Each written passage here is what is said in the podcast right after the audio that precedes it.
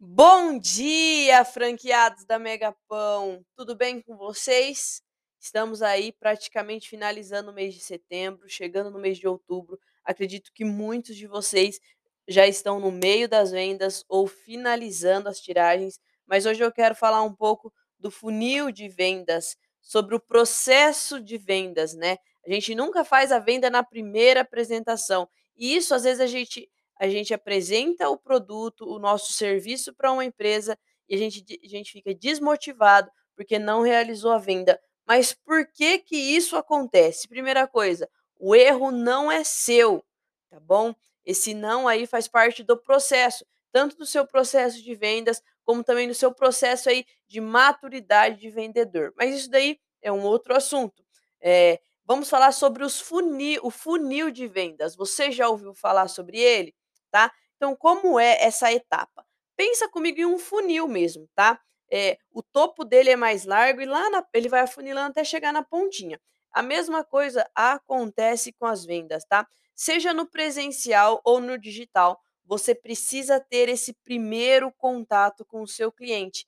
Então, esse primeiro contato vai marcar o início, a entrada dele no funil. Para ficar mais claro, pense em um monte de gente fora desse funil tá? Andando na rua, é, é, navegando pela internet, eles estão fora. De repente, é, você entra em contato com essa pessoa, viu um anúncio da Megapão é, no Instagram dele, ou ele tá lá no WhatsApp, você fez o primeiro contato pelo WhatsApp, tá bom? Ou tá lá na loja dele trabalhando e, ele, e você chega na loja dele você fez esse primeiro contato. Esse primeiro contato, então, marcou a entrada dele no topo do funil, na parte mais larga do funil, tá bom? Então ele já não está mais vagando pelo ar, ele já entrou no seu funil aí, tá? Se interessou, ele aí então está no topo do seu funil. Nesse topo, o que, que você vai fazer? Você vai mostrar a oportunidade do seu, do seu serviço ou do seu produto, tá? Oportunidade. E eu quero agora que você pense numa oportunidade que o seu produto que o seu serviço oferece para a empresa dele. Quais, qual é a oportunidade? 120, 120 mil visualizações, mídia barata, mídia invasiva. E aí? Eu não vou falar todos, eu quero que você pense e depois me dá um retorno. A gente pode até discutir isso no grupo do WhatsApp, tá bom? A gente pode levantar aqui diversas oportunidades e daí você, cada, cada vez você pode usar uma até para testar, para ver qual converte mais. Então, a tarefa do, nunca passei tarefa em podcast. A primeira tarefa hoje é a gente pensar nisso juntos, tá bom?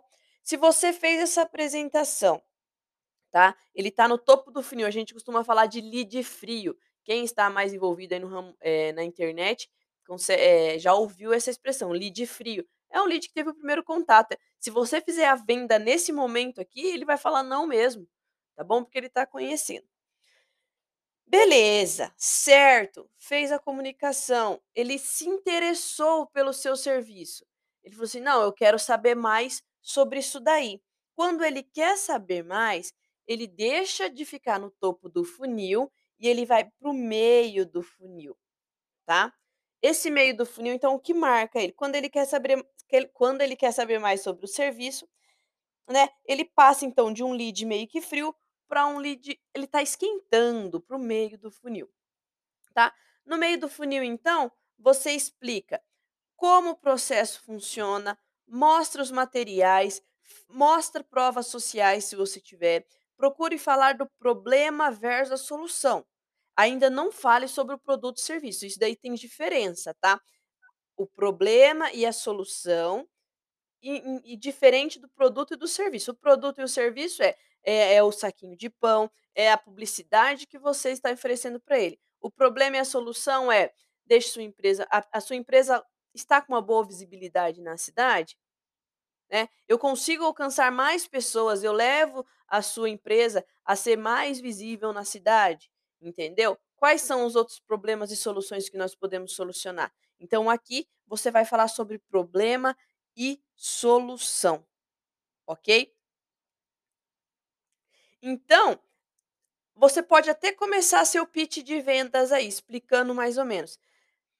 Para saber como que a gente faz então para ele ir para para o final do funil, para a pontinha lá, porque são mais ou menos, é tipo como que a gente me fugiu a palavra agora. Peneira, gente, peneira, é como se fosse uma peneira.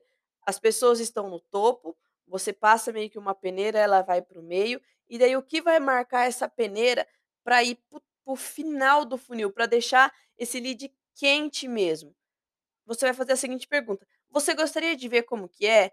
Para saber se é para você, se é para sua empresa esse serviço, você não vai falar para ele assim: "Ó, eu quero saber se você gostaria de ver o produto para saber se você quer comprar?" Não fala isso. Fala assim, ó: "Você gostaria de ver como que é o produto para saber se é para você, se é para sua empresa?" Tá? No meio do funil também, você mostra objeções valoriza seu produto. Faça isso, aí começa esse pitch de vendas. Depois que você fez tudo isso, você vai fazer a pergunta: "Você gostaria de ver como que é para saber se é para você, se é para sua empresa?" Se ele falou sim, pronto, final de funil. Você tem aí uma um um uma pessoa, um lead quente que está que está, eh, 80% de chance de comprar do que aquele que está lá no topo do funil, que não fez essa conversa com você, tá bom? Então, nesse momento, estamos passando para o fundo do funil. É agora que você vai fazer a vendas. Mas entenda, vender tem várias etapas. Uma das etapas é apresentar um produto e outra etapa muito importante é ancorar, é, é ancorar os preços, tá bom? Então, o que, que você vai fazer agora nesse momento do fundo do funil? Você vai explicar: o produto é assim, o produto é assado, é feito de tal material, é entregue dessa forma. Eu confecciono as artes gratuitas, a gente entrega para análise e aprovação em quatro dias úteis.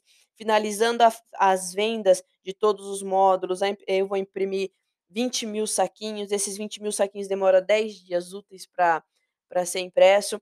Tá? Chegando aqui, é, a transportadora entrega até a minha casa, sai de São Paulo, vai até a minha casa. Chegando, eu já vou distribuir nas melhores padarias. Se você achar importante, você pode até falar a quantidade de saquinhos que você vai deixar em cada padaria. Eu vou priorizar essa padaria que tem um público melhor para sua empresa, tá? Você falou isso.